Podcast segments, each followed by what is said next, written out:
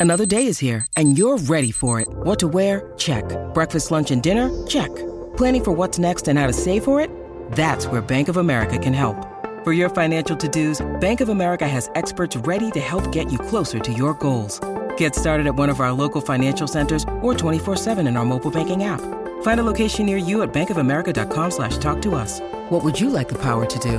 Mobile banking requires downloading the app and is only available for select devices. Message and data rates may apply. Bank of America and a member FDIC.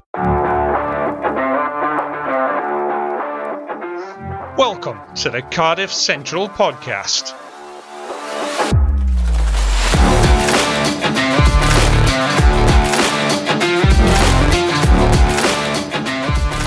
Hello and welcome to Cardiff Central Podcast. Uh, joining me as ever is Carwyn Harris. I am, of course, Harley. But first of all, how are you doing, Carwyn? Yeah, not too bad. Introducing you before yourself, Harley. What's what's that about? Am I am I now more more important than you? Well, you know, you're the you're the one who does like actual sport journalism and stuff. It's a, a more respectable opinion than me, who's just a bloke who get who get who drinks and uh, drinks and spouts opinions. I don't I don't think I've got any opinions worthwhile talking about. To be honest, I I I, I just waffle on, and uh, it was literally criticised for waffling the other day. So that, that just says a lot about me as a so-called sports journal. But then your opinion seems to be a lot more concise and to the point. I don't know. Maybe that's just maybe that's just the scientific background of me uh, being being told, you know, to try and use less words. Maybe we should start with that as a stick that straight on socials. Be like, who who's who's a, who gives better opinions, Harley or Carwyn? Just it as a vote and just divide all our listeners. I say divide all our listeners. What happens if it's hundred percent towards you, and I'll just be sat there on my top, just be like, okay, this is great. then I'll tell my mum to, to uh, be nice on some of the burner accounts. All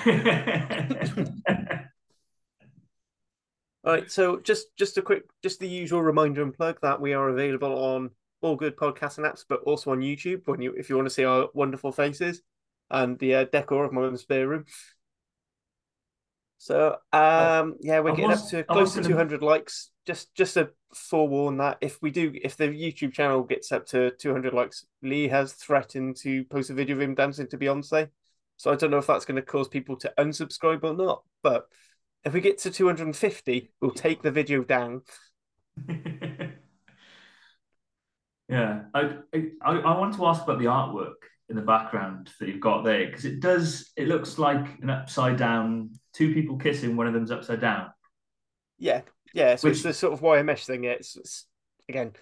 It- As it- and uh, because of the work situation I'm in at the moment, I'm, I'm currently crashing at my mum's during the week. And yeah, so this is Yeah. sort of thing. It's part of her B room. So actually, over here, you've got like all B themed stuff, which you can't see. It's like a homage to um, Spider Man in a sort of more artistic way. I mean, yeah, because it's like a Spider Man homage, and then it almost looks like Spiderwebs, which is uh, excellent. You can tell we really do want to talk about rugby tonight. Sorry, yeah, I've already segued three times, haven't I? So, so before we, before we go on to that, so how was your weekend?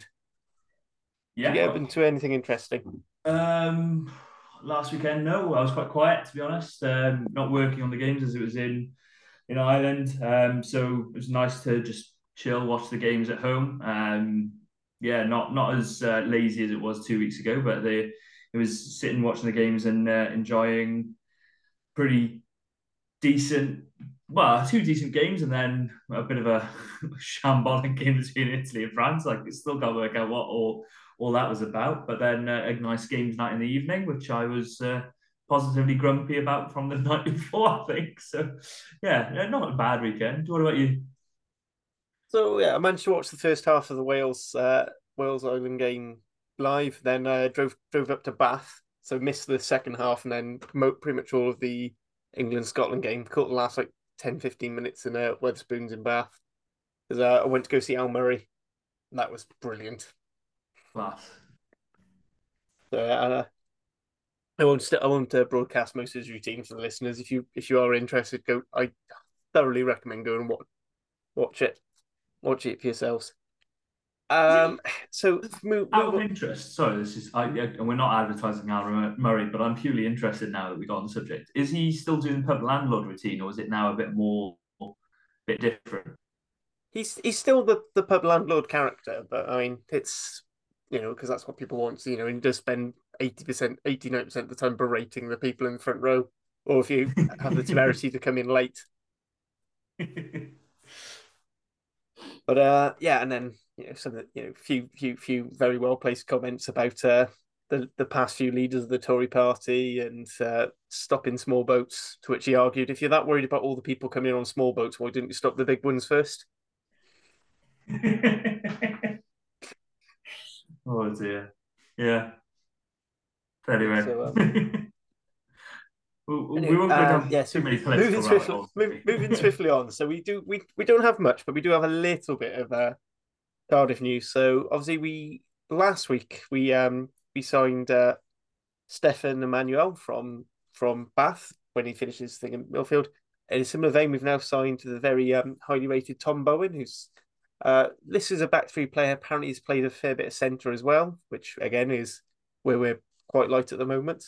And in typical in typical Welsh rugby fashion, we signed these two players and they're immediately called up for Wales duty. of course, in, in this instance, it's uh, the under the under 18s for the um, Six Nations Challenge or under 18s Challenge or whatever crap they're doing. So um, so to join him, and I believe Stefan Emmanuel has been named captain as well. So uh, good for him. But so they join Sean Davis, Joseph Jones, Tom Howe for the main Wales under 18s, and then you've also got Dylan Barrett, Lloyd Lucas, Oisin Darwin Lewis, double barrel name. That's he's not going to do very well. Ollie Das, Ben Roberts, and Johan Perry for the under 18s development, which is going to be a which I didn't realize we had an, a separate uh, under 18s team. All right, yeah. So first of all, good signing. I yeah, plug in a whole list, and congratulations yeah. to the boys.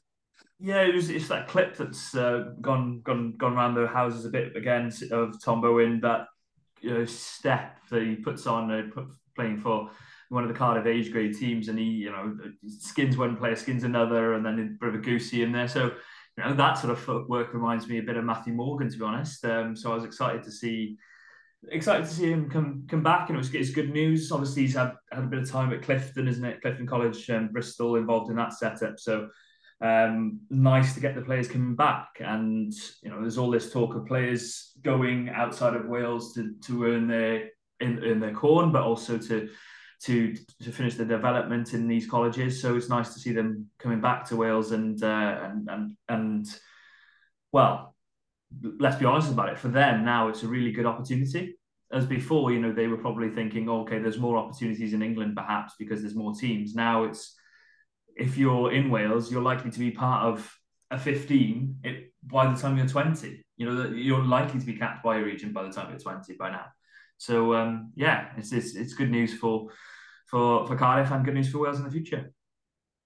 Yeah, absolutely. I think as well because people forget like leading up to um to COVID and everything, they were the Cardiff were actively looking to do deals with the likes of um Hartpury and Clifton and uh, Millfield and saying, well, we'll support you. And if you sort of, you know, and you can go play for them, you can go do those things. But if you sign, if you keep signing with us as in the academy, and then you, you go away, and then you come back, and we'll keep we'll have a place for you.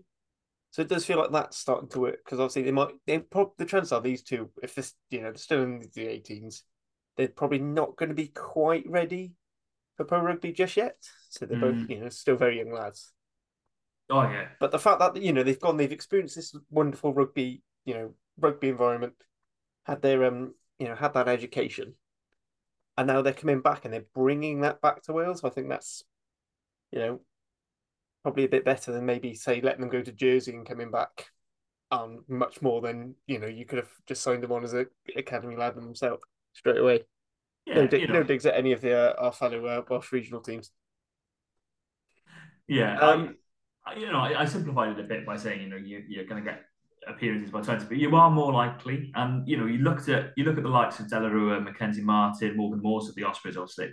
These are still these are young lads coming through and making a huge impression. So, you know, if the if the track record's there, they're gonna take it and and I mean and go for it. And if they're good enough, they're old enough and all that those sort of adages as well. Yep. Abs- absolutely. Um, yeah, so just so you know, so the Wales under 18 games as part of this Six Nations Challenge thing. Um, they're going to be taking place at Ystrad Mynach, with the development side play kicking off at half twelve, followed by the main under, which seems a bit mean to call it the the main under 18, Wales under 18 anyway, instead of lifting it at 2.30. Um, I don't know about ticket prices or anything like that. I imagine if it might be, you know, a couple of quid in a bucket on the door, but so the next next bit of news is another coach signing. Or, you know, at least someone moving from part time to full time. Do you want to take us through that, Carwyn? Yes, the announcement that I think we all knew was coming and we're excited to hear that was coming, which is that Melon Gethin Jenkins has signed a permanent contract. He's gone from being part time, which you know by various reports was at one stage two or three times a week, and then became uh, being paid two or three for two or three days a week, but actually working more than that apparently as well. Fair play to him, but um, also meant that sometimes he missed away games. So to, to have him uh, on a permanent deal is great for Cardiff. Obviously, it offers continuity. You know, we spoke a couple of weeks about um, the situation of the Dragons, and, and, and, and um, Andrew Coombs spoke about it on Club Rugby that they didn't have a defence coach. I think it's crucial to have a defence coach, no matter where you are. And for Cardiff to to seal a guy in in Gethin Jenkins who's you know, really is still learning his craft. To be fair, I know he had his stint in Wales coaching, but I maybe that came a bit soon for him, and I think he's admitted such himself. So now he's got his chance to really earn his craft and prove a point with Cardiff, and I think he has this season. I think the defence has been much better I, I, than it has been in previous seasons, and I think it has been um, a strong point of why Cardiff are generally in games, um, and, and I don't think it can be faulted that much. So it's a good signing, and obviously as well, you know, you've got that element of a, a player who's come through the ranks, who's played played for Ponty, obviously played for Cardiff, then and um, then then has gone on to coach the the regional side as well. Yeah, absolutely. I mean, you know, he also had a shorter season with uh, with uh, Wales, but we, we won't talk about that. Although actually, I would argue he did make Wales's defence quite good in that period. Yeah, it was an improvement on the previous one. Yes, is, is what I'll say without trying to pick on anyone. Yeah, I, I, I, it was a difficult time to be a coach. I think in Wales at that in, in a Wales setup at that time is what I will say, um, and I think, um,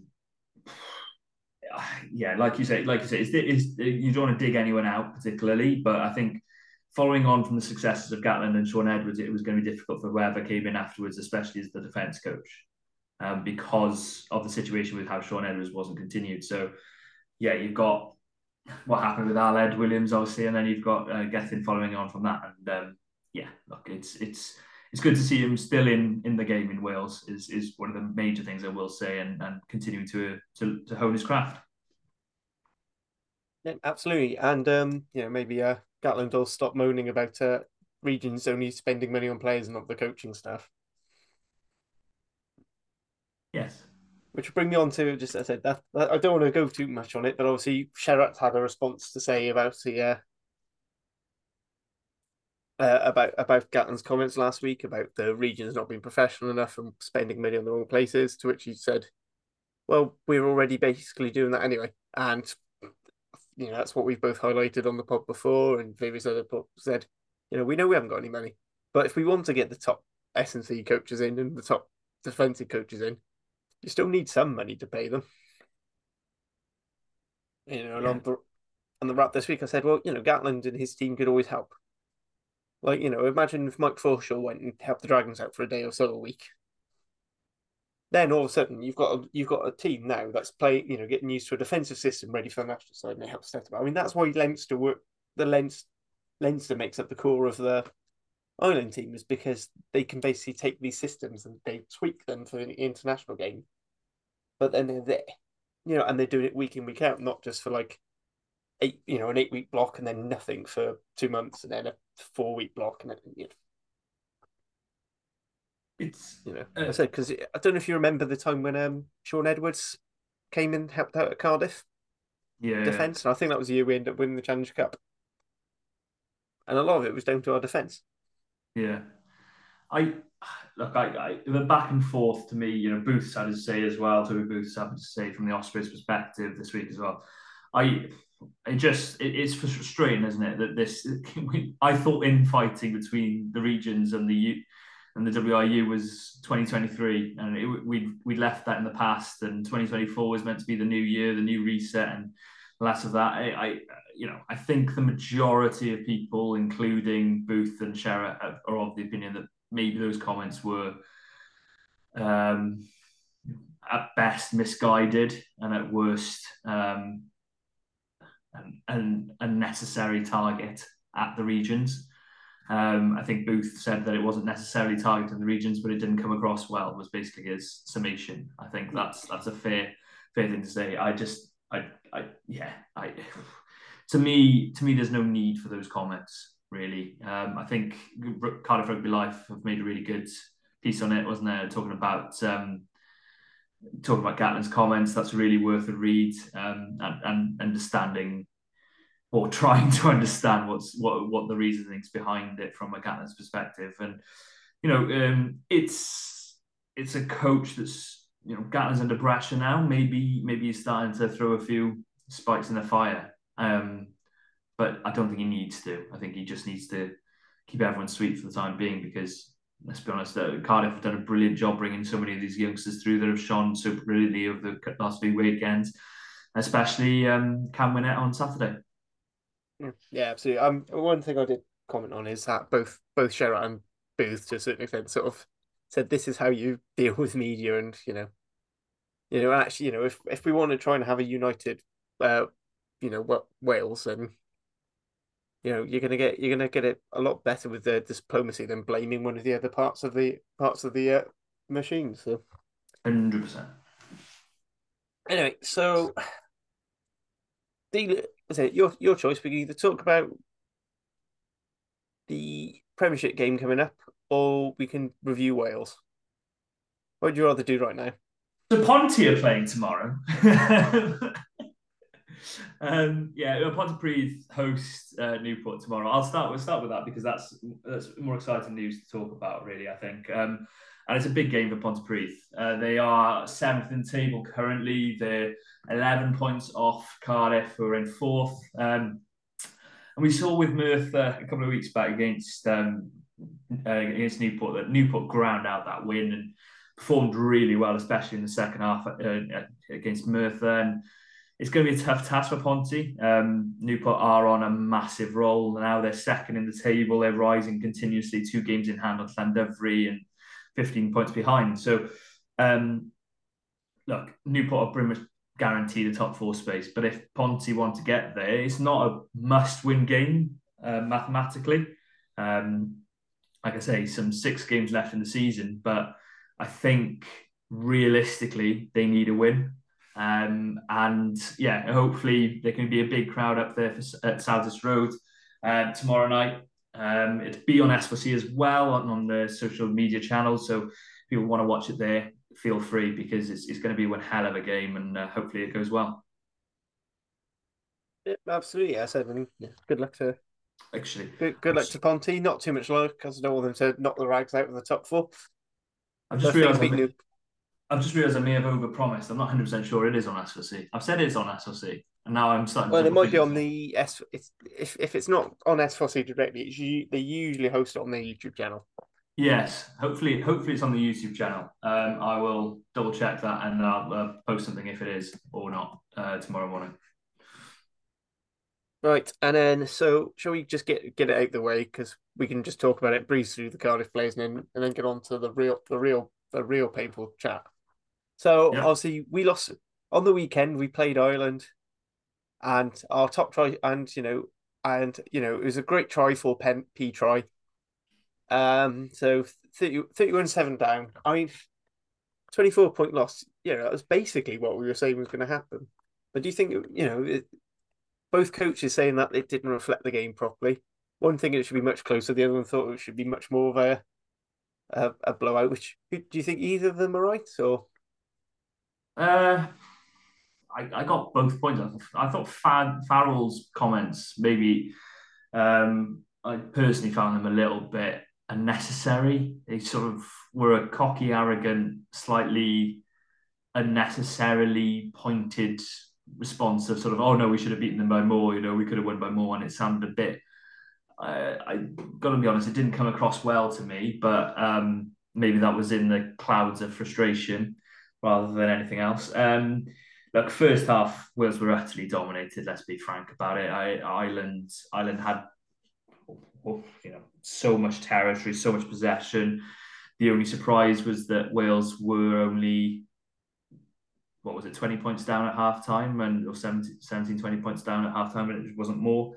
Um, there were some brilliant bits of play in that. You know, you talk about your Tommy Reffells getting brilliant turnovers. You've got um, moments of brilliant defence as well. I thought defensively, some players really did step up. I thought George North was superb in defence. I thought um, Alex Mann, particularly in his first first half, was brilliant defensively, making a number of tackles. You've also got your likes of Gareth Thomas doing his normal shift of just tackle after tackle. Fair play to the guy as a, for a loose prop. He does tackle a hell of a hell of a lot um, defensively. Um, but then second half, I thought that I thought there were a lot more positives. To be honest, um, you know the, the attacking play, thanks to um, Karl Dickson for spotting something as a referee as opposed to the other two, so that um, they saw the uh, um, uh, offside from Tadhg Beirne or, or, coming around the side, swimming up the side in the maul, and called that as a penalty try, which it was. You've then then also got a few more frustrations in the second half, which are not clinical enough and not taking opportunities because there should have been two more tries, I thought, at least from Wales in that um, second half. Um, but it's a tough one, really, because the prediction matches up with the results, but the performance was slightly better than I predicted. Um, and I think it was just a side that was beaten because Ireland are a better side rather than it wasn't a blowout, but it was just Ireland are a better side right now, and that's that.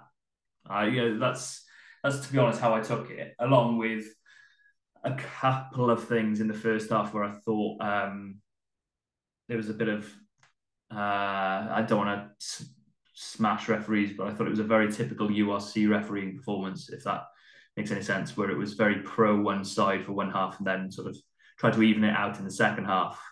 And yeah, scrummaging wise, yeah, oh, well, Porter getting away with his 45 degree angles as per, you know. But um, yeah, yeah, Ireland are a better side right now. That's that's just that. And and I was always prepared to say that and and just pump it down as there we go, that was that game.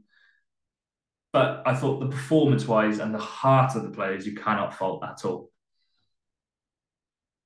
Yeah, absolutely. Um, I do think there are a couple of issues, and it's going to sound familiar to regular listeners of the podcast, but there's some there were some key moment decisions that I think we should have really, you know, I think a more experienced side would have gone. So, like when we are seven 0 down, penalty run from the coast, we go we go for the we go for the corner, lose the line out because Tommy Reffell goes in, and actually at seven 0 down, I'd have taken the three mm. again, and then there was another one when we're 17-7 you know, Tadhg Beirne, you know, Tadhg Beirne's about to come back on. We've just had a massively long bit of ball and play. Everyone's a bit knackered. And, you know, they turn them, you know, I, I get it because, you know, we just scored, we haven't long scored a penalty try from the ball.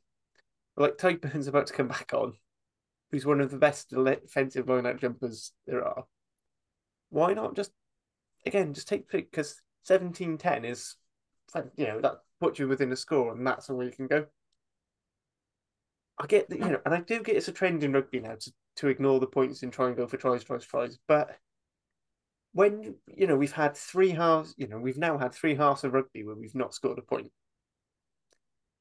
Maybe it's time to accept our attack isn't anywhere near where we want it to be. So let's just take cheap points when they're on offer. Mm. You know, and, you know, it's, it's you know it's a complaint I've had with Italy for ages as well. We need to you know, except, you know, if you think back to the 2019 World Cup, we built a game plan around the fact that, you know, if we can't score off first or second phase, we're probably not going to score. So we started pinging drop goals left, right, pinging drop goals. You know, that's, I feel like we need to have that little bit of smartness because the attack's going to come eventually. I mean, if you remember Ireland in 2020, their attack was woeful. It was shocking, but they stuck with it. But at the same time, they relied on the things they were good at you know, they're just constant long phase possession, good, brilliant kicking. You know, Sexton kicking everything. So, yeah, it was a bit naive. Um, yeah, shout out as always for Cam Winnett. I mean, so some of his stats now made four passes, 13 runs for 106 meters. I know a lot of them are cheap for being a fullback, but he made Wales's only clean break, beat four in the same time, beat four defenders and had an offload. You know, that four defenders beating was basically the same as was almost as many as George North, Wainwright, and the rest of the pack combined, mainly because the pack, most other than Wainwright, pack didn't beat any defenders. Um, Rio Dyer is the only one who had more with six. It's, you know, I thought, well, I thought Assiratti will have learned a lot from having to deal with Porter. I do mm-hmm. think, you know, he's still quite young in propping terms, so he's, you know, a bit naive. I also think, I also raised the point that I think it might have to do with the way Humphreys coaches the scrum. Because if you listen to a lot of the messages he's had since he since he joined Team Wales, it's all about being. I want it to be a pushing contest. I want it to be about everyone pushing straight. And it seems like he's telling the props not to try and get away with things. And I do think that's incredibly naive because same as a breakdown, if you can get away with it, you get away with it. Like I think it was absolute like fantastic bit of captaincy for Peter O'Mahony to just sort of be there physically holding up Andrew Porter's elbow in scrums because it's like, well, if he's not, if Piardi's not looking at it, he's not going to ping it. And the texture zone will never come in for those sorts of things. So, yeah, you know, and yes, that's and yes, that's probably not. You know, I'm 100 percent sure that's not legal. Some of the stuff I didn't do the breakdown was not legal. I did find one thing I did find weird, and I'm quite glad Dafydd Jenkins actually came out, and it's probably the first time I've heard him over the ref mic. He was just like, "Can you ref both teams the same, please?" And you know that was just, and that seemed to put thought in bed because we were getting pinged left, right, and centre for sealing off. Oh. And you'd see Irish play, and Irish players do it all the time because they get away with it. I mean, Squidge put a tweet out saying that every team does it because it's only penalised one in every ninety rucks. It's just that we seem to be five of the ninety, you know, for, for Wales. But um, and then this this crooked feed in the scrum, and then the next scrum is an even more egregious. It's one of those things, and it does make me feel for Osprey fans because they have they seem to get always get Piardi and he always refs like that. I don't know what's what happened to him as a schoolboy on holiday in Wales one year, but it's clearly stuck with him. Same way as Car- Andrew Brace hates Cardiff despite because he lived there. I don't know if it's these are all, of course, me taking the mic and you know, yeah. just opinions. I'm not saying these as facts before anyone comes to slander. I just, I, I thought. Um uh, I, I, didn't want to get into ref chat because I wanted to keep my words, but I, will say I'll say I didn't think it was the best refereeing performance I've ever seen in my life. That's me being as mild as I possibly can about it, um, because I it, it, was pinged to death, and at some moments, um, yeah, the sealing off, the sealing off frustrated me because it seems like if it's a first phase attack off of and it's a sealing off, then it's it's pinged. But if it's just round the corner carries, it's fine. And it's just like, okay, well, which which is the consistency approach? And um, yeah, there, there were a few things that that I was frustrated with. The, the scrum was one, the the the other things. But from if we look at it, I'm, and I'm trying my best as a positive angle. Um, I know I need to eat a bit of humble pie about the whole Cam Winnett situation. So I think earlier this season I said, well, I think Beetham's more of a Gatland 15 and Cam it's more of a creative 15 because Cam it can do it all. He's yeah. he's shown that he is as solid as they come. Defense field tackle as well as they as as well as anyone.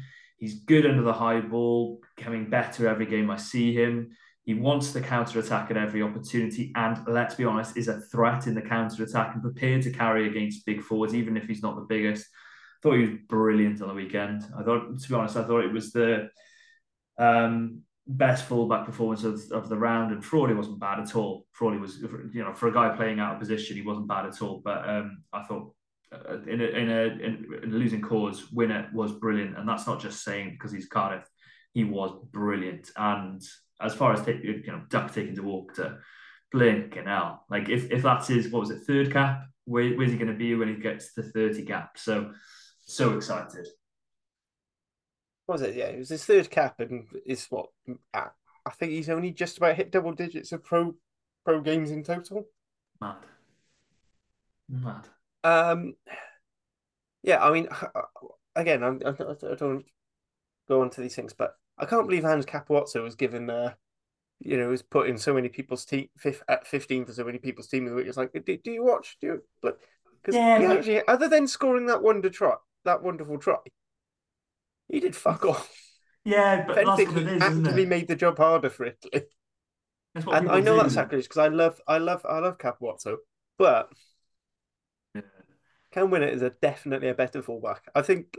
I mean, I think I don't know if you you necessarily agree, but I'd say he's won the fullback battle. All three games for me.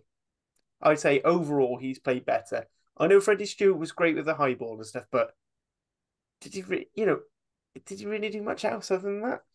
I, I'd And I think he was better than Kyle Rowe in, in the Scotland game.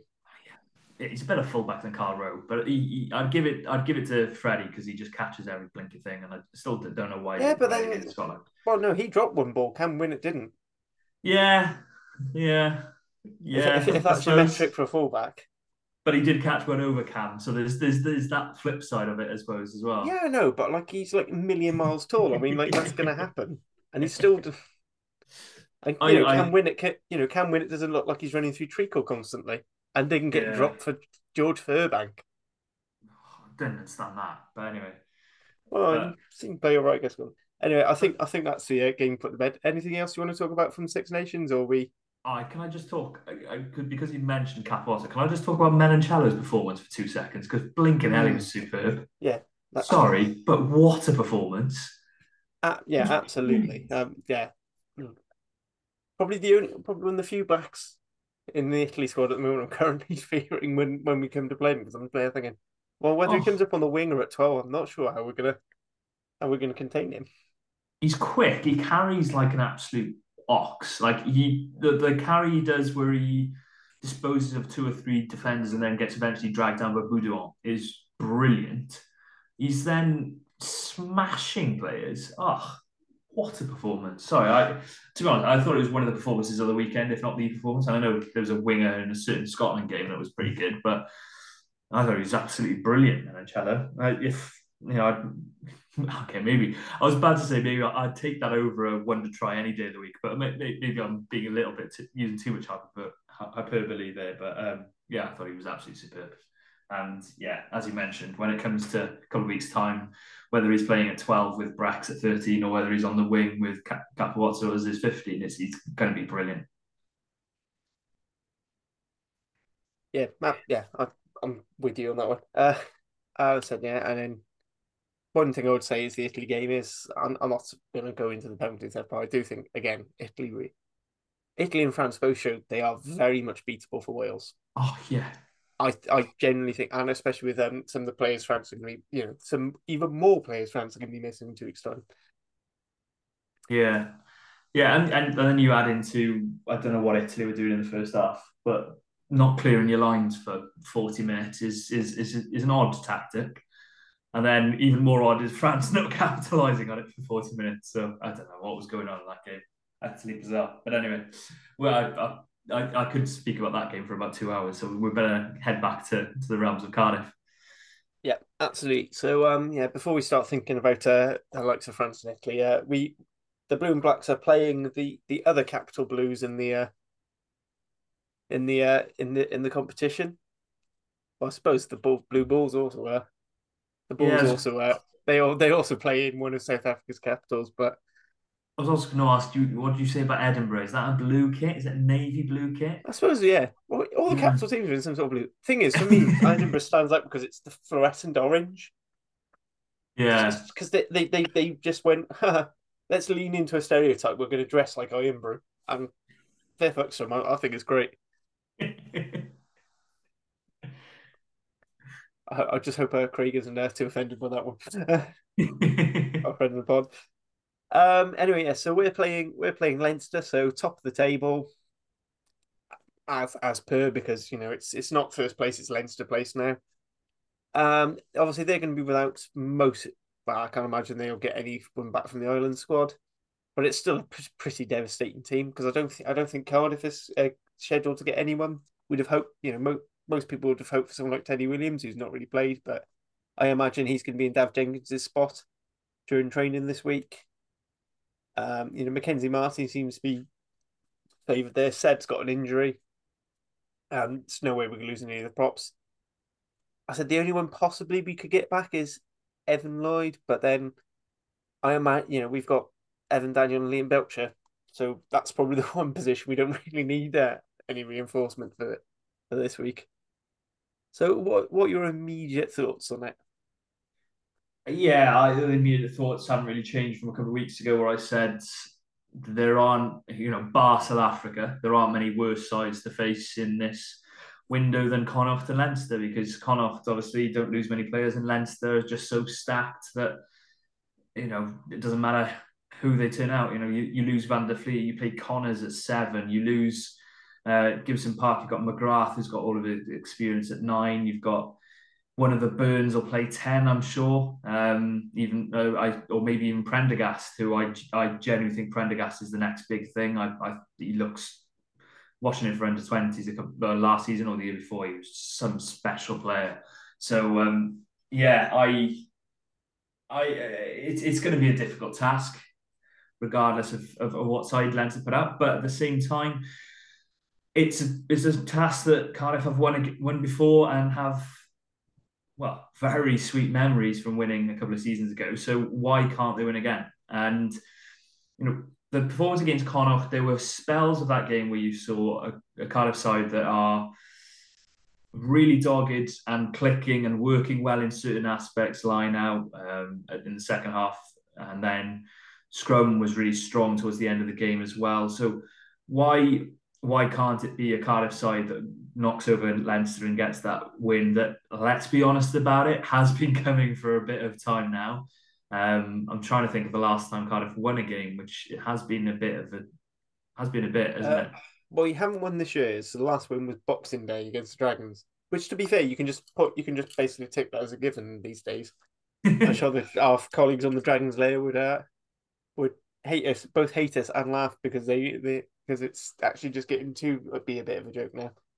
Yeah, yeah I, I, absolutely. I think we and I think we've probably got depending on like uh, hopefully they'll learn. Hopefully, some of the issues we had in the Connacht game was just the fact they haven't played. A lot of those players haven't played. Some of yeah. them all seasons, others in four. You know, in like four or five weeks. You know, they've only been a two week gap this week. They had a live training session against the Dragons because that's how few players we have. But you know, hopefully, if they've made it at least close to game intensity, that should that should have given them something do we want to talk roughly what we think the team's can be? Obviously, with a few injuries, some big players out. I can't yeah. imagine there being too many changes, but no, I, I can't. I can't imagine too many changes. Go, uh, uh, go for it. Um, do you want to back three will probably be relatively the same, I'd expect, isn't it? Yeah, so we're thinking um, Beetham at fifteen, yeah, and then Lane and Summerhill. Yeah, um, unless unless they go with Lane at thirteen. Um, but I suspect the more obvious option there is to either move Halaholo across or bring Millard into 13. Um, obviously, you've spoken about your not issues, issues is too strong a word, but your feelings on perhaps Halaholo not being the best option at 13. What what what would you what route would you go down there? The problem is, is I think he's not he clearly hasn't been fit last few games. I not say he isn't fit now, but I do think he's a little bit. He was a little bit off the pace with the thirteen when we've hmm. put him in here in the past. The problem is, is you've got Lane, who I know sort of filled in quite am, am, amicably. Um, uh, you know, during the Connacht game, it wasn't too bad. He still had a few slip ups. And then Millard hasn't played 13 at all this season. You know, he's basically no. primarily a wing. I mean, for me, I'm probably looking at Thomas and Halaholo because it's a, it's at least a partnership we've used this season. And then you maybe you look at and I'd keep Lane on the wing because it's small because I'm just not sure who would. You'd either be bringing Lane in thirteen or Millard in thirteen, and the other one being on the wing. So I mean, for me, I'll probably go Thomas and Halaholo. I I but part of I me also feels like we need to do we need to experiment with these things because we need a 13 for next season. And I don't know if Lee-Lo's going to stay in as well. I mean, he's 38. It's. I mean, I've already made my feelings clear that I'd quite like to see if the new owners would consider um giving him a contract coaching in the academy. If that's the sort of thing he wants to do and he's able. Mm, yeah, yeah. I, I, yeah, hundred percent be on board with that. But uh, on on the other point, I think I, I'm I'm a big believer that generally there aren't. I don't think there are that many centres that can play both. You've got your odd one, like you've got your Owen Watkin who can do a job at both quite successfully. Scott Williams has in the past to different levels of did success. it quite well last season, and Yeah. kind of has been forced in Gloucester and bit part role. Yeah, uh, and but there aren't. I don't think there are that. You know, Robbie Henshaw's obviously the the exception to the rule. He's one who has made a career I being think both him and. Bundee have done. Both him and Bundee have been doing it for Ireland. Yeah, but Bundee, I don't. I I don't think Bundee's a twelve, and when he plays thirteen, plays thirteen as a almost as a twelve, and Yeah. it is I, he doesn't I mean, I suppose it helps. They've got some fantastic defensive players. Exactly. So, I, I but personally, I, I just I generally think that you're either a twelve or a thirteen. So I'd like I'd like to see one of the thirteens give a shot. And to be honest, I'd, I'd rather see Lane there than Millard because of how Millard's played on the wing this season. So I think I'd go Lane at thirteen. I know that's So who do you have? Who do you have? So would you put Millard in on the wing then? Yeah, I'd put Millard on the wing with Summerhill and then Lane at 13, um, which is odd for me to say because I, I don't think I've ever suggested Lane at 13 before, but I I just I can see more of a future of him on at 13 than maybe Millard at the moment. Um, then yeah, Ben Thomas at 12 because he's been brilliant. De Beer at 10, I think that's if he's fit and, and everything's better than and that it seems to be the murmurings are that he is a lot better. Um, and then nine, uh, you keep Ellis Bevan, didn't you? Because I thought he played I, very I well. said I was going to say 9, 10, Um, 12 probably the easiest in this team to pick, yeah, and well, and maybe fifteen.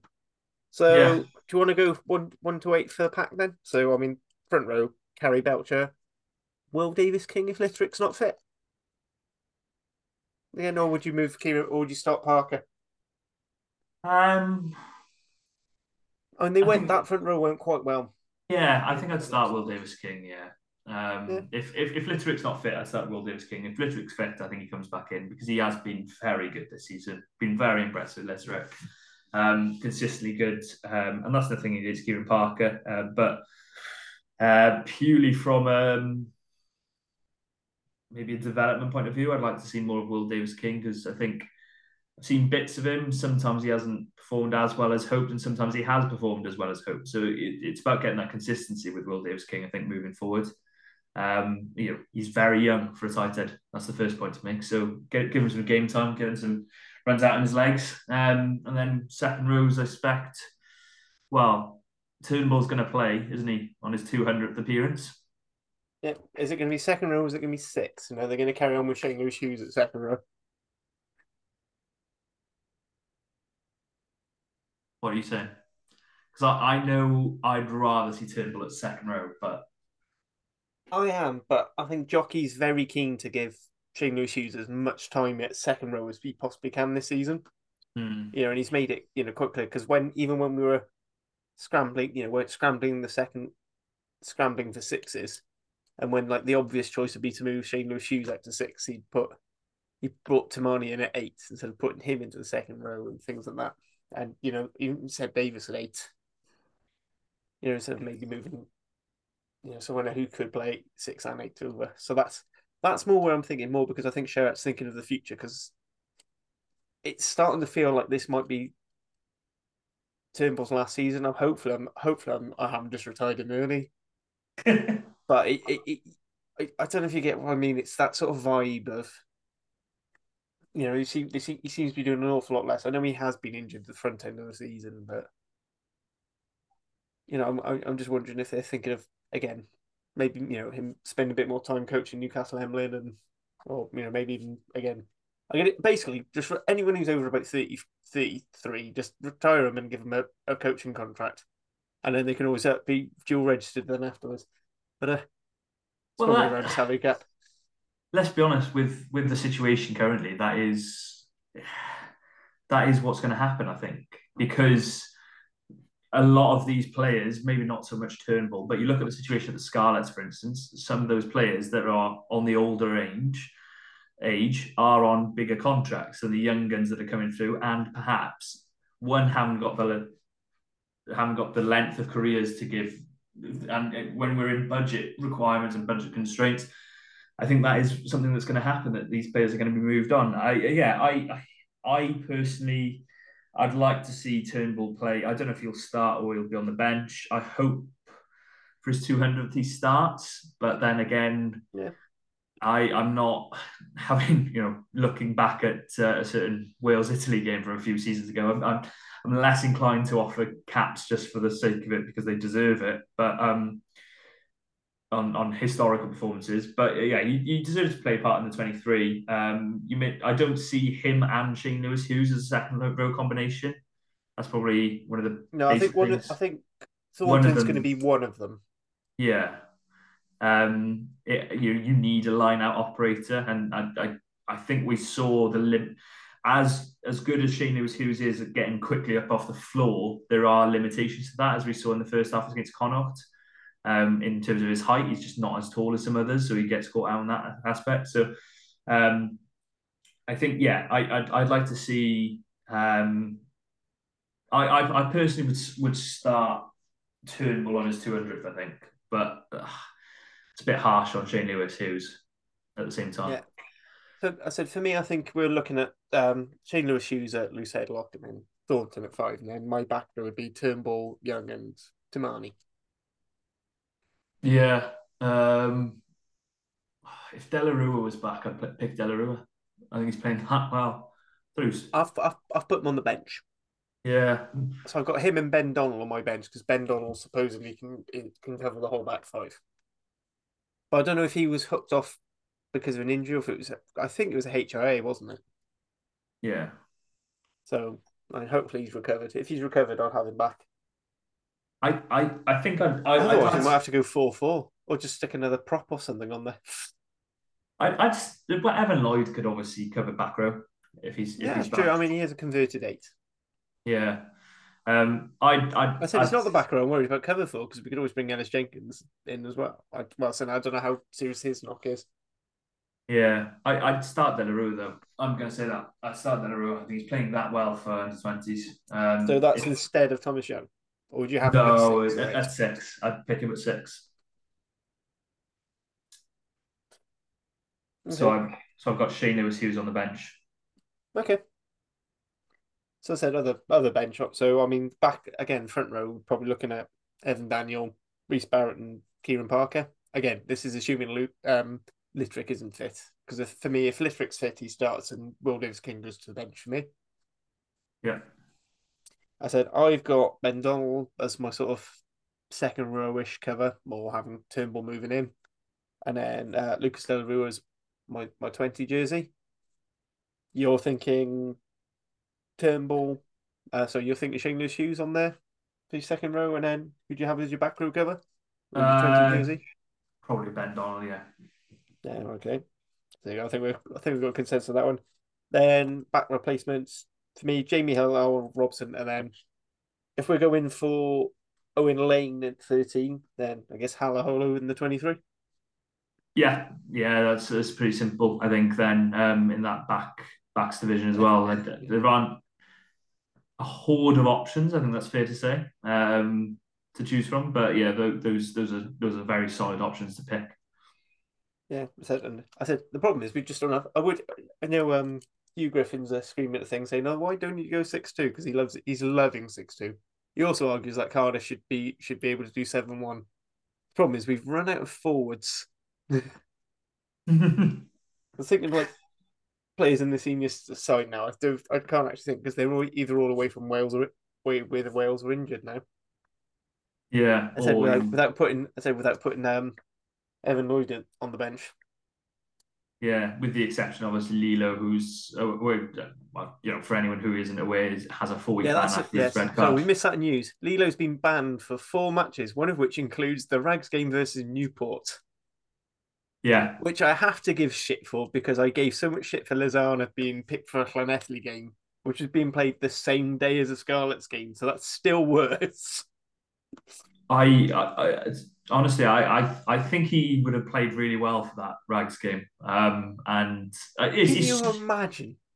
sorry, it it is such a stupid situation, though, isn't it? It is. How can you genuinely put that out and think that's fine? If you're, if you're, it just makes a mockery of world rugby.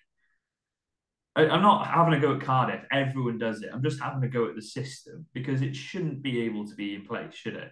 Oh, a- you- absolutely. It's. It's- uh, I, It makes a mockery of it. I said I should say at least they're all separate weekends. Because the Lozano one was, I said it was either the same day or like one game was a Friday night and the other game was Saturday. And I was like, well, hang on, World Rugby have a two day stand down for playing rugby? I know it never happens at community level, but you know, pro level, it's you know should be fairly well res- enforced. Yeah, just baffling, really. Baffling. Yeah, yeah, utterly baffling. But can I just say, can you imagine Lee-Lo playing for the Rags against Newport?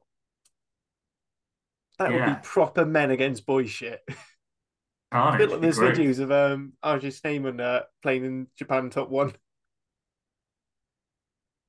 Yeah. So that's I don't want to I don't want to denigrate on like the Rags or the um or Newport or Newport for that, but let's be fair, the man the man's an international who's gone to like two World Cups. It's it would it would look silly. Mind you, um, speaking of international, Niko Matawalu might be making his long-awaited comeback to Pontypridd on the weekend. So, oh, on to tomorrow night. So, hey, Oh, some some oh, I can't, I'm I'm hoping that happens because I'm looking for some very unserious rugby. Is he going to be on the wing or is he going to be at nine? Because him at nine is just hilarious. who cares? Who cares when Niko Matawalu plays? Let's get him on the field. I love the idea of him turning up for Ponty. I just really love it that he's there. It's it's beautiful, honestly, absolutely beautiful. Yeah.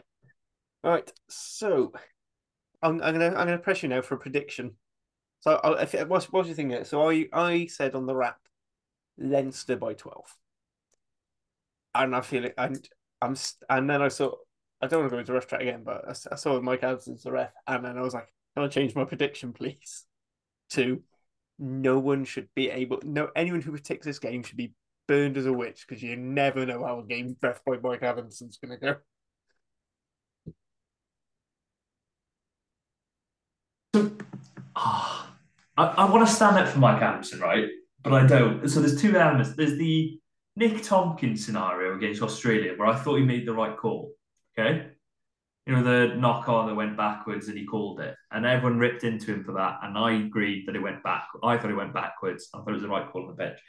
And a couple of weeks later, he just did something else. I was like, oh, Mike, you don't help yourself because that wasn't a great call either. And it's like, but um, oh, this game, uh, Leinster by five.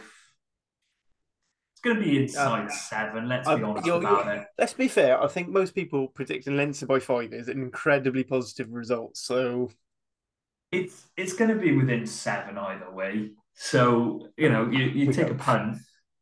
Just if you're putting a bet on, say, put a 14 margin on it somewhere either way, and you're sorted. It's it. I just um. I, I I don't say I'm not saying I fancy Cardiff, but I, I do I do see how they could make an upset. I do see there's a team there that, despite not having so many internationals, despite having a few injuries on top of the lack of internationals and suspensions, it's it's a team that makes sense on paper and has has has played together, has experience of being together, um, and let's be honest about it. In a, a few of those positions, especially, our players are in form. Ben Thomas in form, Thomas Young in form, Belcher in form. So it's it's not it's not players that are Carré in form. yeah Carré, he's Carré in form. When everyone's been bemoaning Wales about ball carriers and uh, and a and a twelve who can take who can truck it up, and you're just looking at Carré and Ben Thomas like, yeah, all right. yeah. Just, Oh no, was it? They said they wanted a twelve who can who can crash it up and also has a kicking game. Yeah. Carré can do that. Yeah, I mean, yeah, I love Series Carey at twelve. I was, I was obviously- obviously referring to Ben Thomas for anyone who was didn't get an ill humour there, but No, well, if you yeah, there was a, there were a few um, interesting punditry decisions over the last few days, on there? Stuart Barnes yes, saying yes. Ben Earl should be playing twelve as well for England. Um, he's obsessed with that. I don't know if you've ever listened to the Ruck podcast, but whenever he's on there, he's always like Ben Earl should play twelve. It's like, all right, Grandad, yes. It's it's that I to be honest, I'm not as against that as I was Chessum at six. I don't know why. I put Chessum at six. the thing is, Chessum at six, I mean, makes more sense because they're trying to make a new mm. Courtney Lawes. I, I find Chessum at six makes far more sense than George Martin at six. For the same reason, I think Teddy Williams isn't a very good six. They're not that actually all that mobile. They're very good tight headlocks, and you should just mm. let them become the best tight headlocks they can be. Chessum's a brilliant second row. Leave him there. Just, just don't touch him. T- leave that combination of Marrow and Chessum. Just leave it. I'm sorry. What's what's this an argument about? Uh, second row shouldn't be played on the blind side. I, I, I don't have an issue with before. most. I don't have an issue with most. It's this particular one. I, you know, I, don't want to stand there for England players. Those two are a particularly good combination. Leave them be. Leave them. Um, but yeah, uh, yeah, Joe Hawkins or Earl or whoever, Rhys Carré or who else was I thinking would make a good 12 the other day? I, I, I decided I started going through a team of like players playing out of position, and I got in my head that Elliot Dee would make a banging scrum half just because he's got the Faf de Klerk spin. Before every scrum, you'd just be doing it. And just be like, ah. Oh. Wrong. We all know if we're going to pick someone in the pack to play scrum half, it's Ellis Jenkins having done it in a European Cup semi final. Oh, that, yeah. Yeah. Um, for the record, um, as I said, I know there's been a bit of chat on the rap chat about potentially moving George North into 12, which actually I think could be interesting. But more yeah. to be honest, I think I think George North needs to come in more. To, going back to the Wales chat now, I'm, so sorry, but uh, I think George North coming in off first first or second phase and that 12 channel because if you looked a lot of the time when we were trying to use George North, we, we're clearly going to use George North as crashing. But it has to go through Tompkins' hands because they're standing 12 13. And Ireland have worked this out. So they rush up on the outside of Tompkins. So he's got to be the one who crashes up. And funny enough, as much like Nick Tompkins, he's a lot easier to tackle than George North. I, I just don't understand why they haven't told him just do what Manu Tuilagi does and come on a sharp angle at, from 13 to in that was that was it was so you know it was so successful for Manu. And okay, is anyone as physically imposing as Manu? Perhaps not, but George is as pretty well, close as nephew seems um, pretty handy.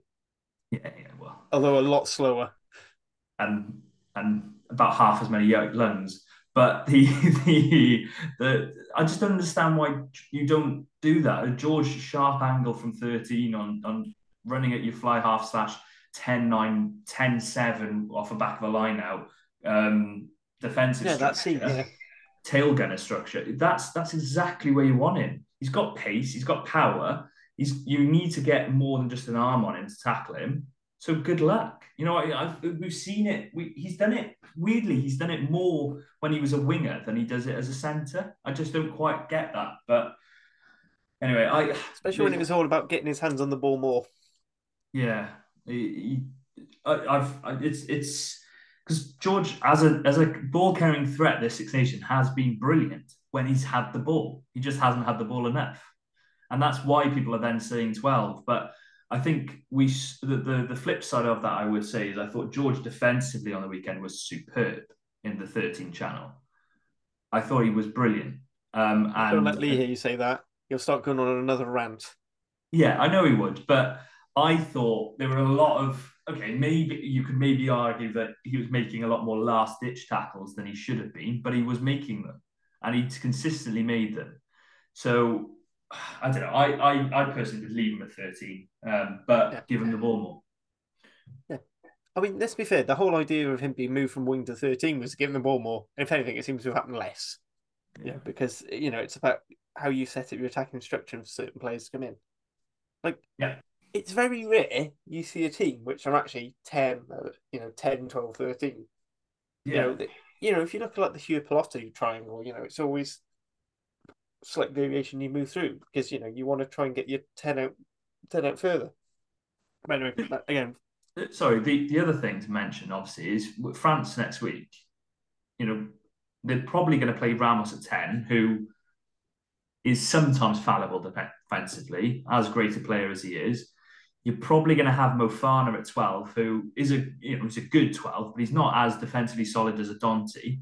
So you want him tackling, you want him running into that channel, surely. Absolutely, yeah. So yeah, anyway.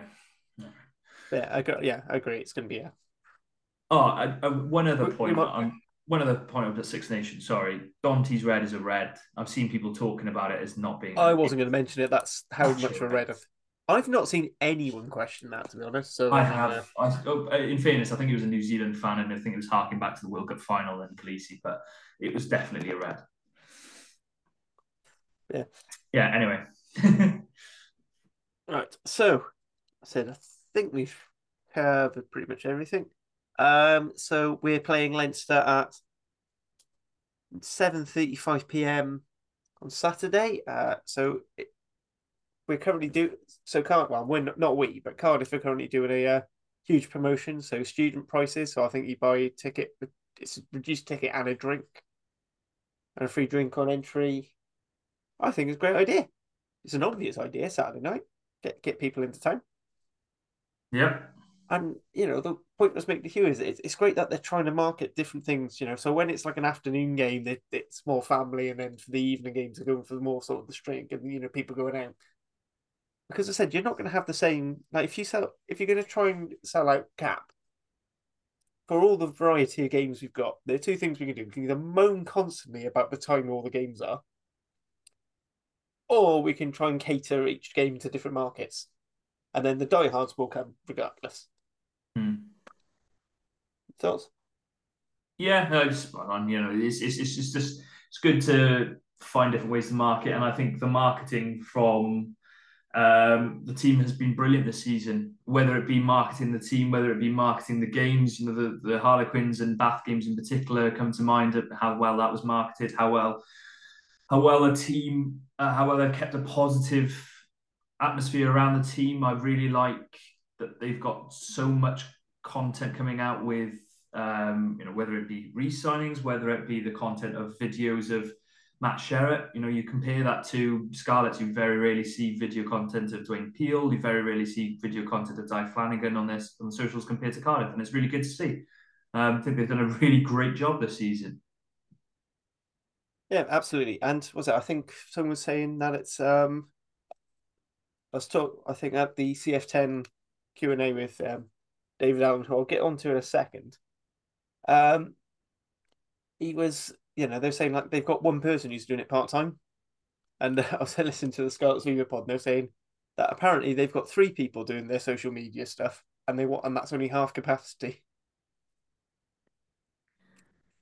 I'm gonna leave that one there. I, I will refrain from commenting. Um, I don't know necessarily. I, I, I do know the team at Cardiff, and um, they've been doing a really good job. So I think Cardiff have been doing a fantastic job. But yeah, from what I've heard, apparently it's not. I said they're, they're saying that you know it's not it's not as full time as they would like it to be, and they're still doing a hell of a job. So yeah, you, you know, the, the, media team are doing well, and Dav Lewis and Mike, um, yeah, fair play to them. I mean, the one thing I would do, I do like the jockey um, post match clips and stuff like that. I would quite like the full one with the questions because sometimes you've got to try and guess what the question was if they don't write it up on the subtitles. I, but, I, I, but that's, I can, that's, a, that's a that's a niggly me thing. I'm not going to moan because I still think any content is better than no content. Yeah, I, I can easily explain that one, and that is that the questions will have not have been asked by a member of, of Cardiff's staff so therefore, that's why you have questions removed. They will be asked generally by probably Johan Dyer, to be fair to him, and shout out to Johan Dyer for t- turning to up to every single Welsh regional game, but also maybe a BBC or a Simon Thomas will be there, and maybe that's why the questions haven't been included. I mean, even if it was just what the question was, just make sure it's always on there on the bottom. That would just be helpful because sometimes it, because obviously they to try and fit into a Twitter video, they've condensed it quite a bit. So sometimes it feels like, you know, it's almost like you can see the cut and then it's like he's, you know, mad and gone off on a random topic, you know, you know, as if I'm I'm doing the press conference or something. But I said, oh yeah, I can't fault the content. And I love the way they're trying to keep keep filling up filling up this thing. I mean, I've got a feeling this isn't going to be a sellout. No, But to say that, but they, I mean, I did see the the their Twitter accounts back down someone who was moaning and saying, "Why don't you ask?" You know, because I think Rugby Inside Line said, "Oh, you know, Premiership clubs, you should be trying these these for like when you've got hard to fill fixtures." Mm. And you sort of said, "Oh, you know, ask them how many times they've used, you know, they've worked, you know, to get what maybe 10, 10 15 tickets." And the guy, and the kind of point, you know, this is still quite early on in the week. Went, "Oh, we're already mid triple figures." So I mean, it works. Mm. Can't fault You'd be amazed. You'll be amazed what you'll do as a student for for a free drink. No matter how much you pay, if it's a free drink, you'll do it.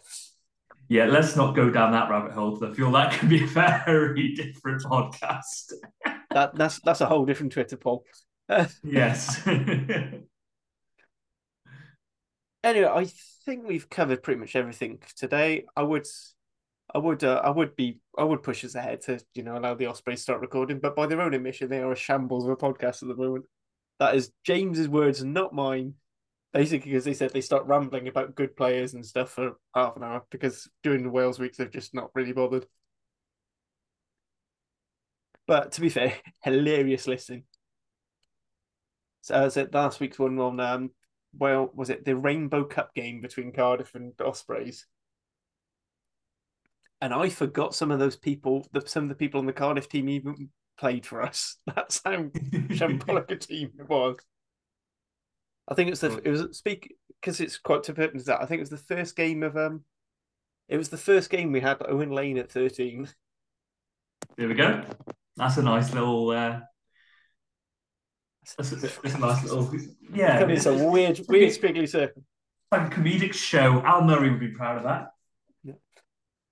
Anyway, so um, once again, please remember to like, subscribe, give a comment. Thank you very much for Tony for um giving it giving us um some feedback on the on the on the Twitterers.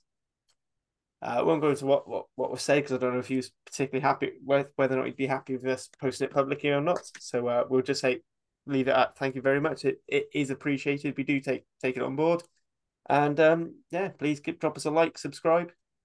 Uh, so thank you, Carwyn. Come on, thank you. Uh, thank you for listening. Bye bye.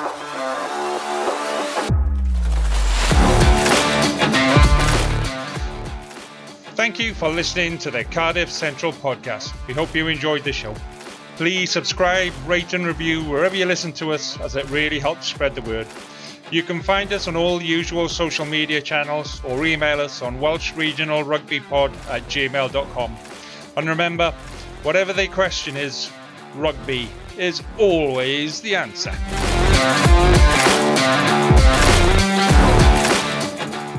Sports Social Podcast Network.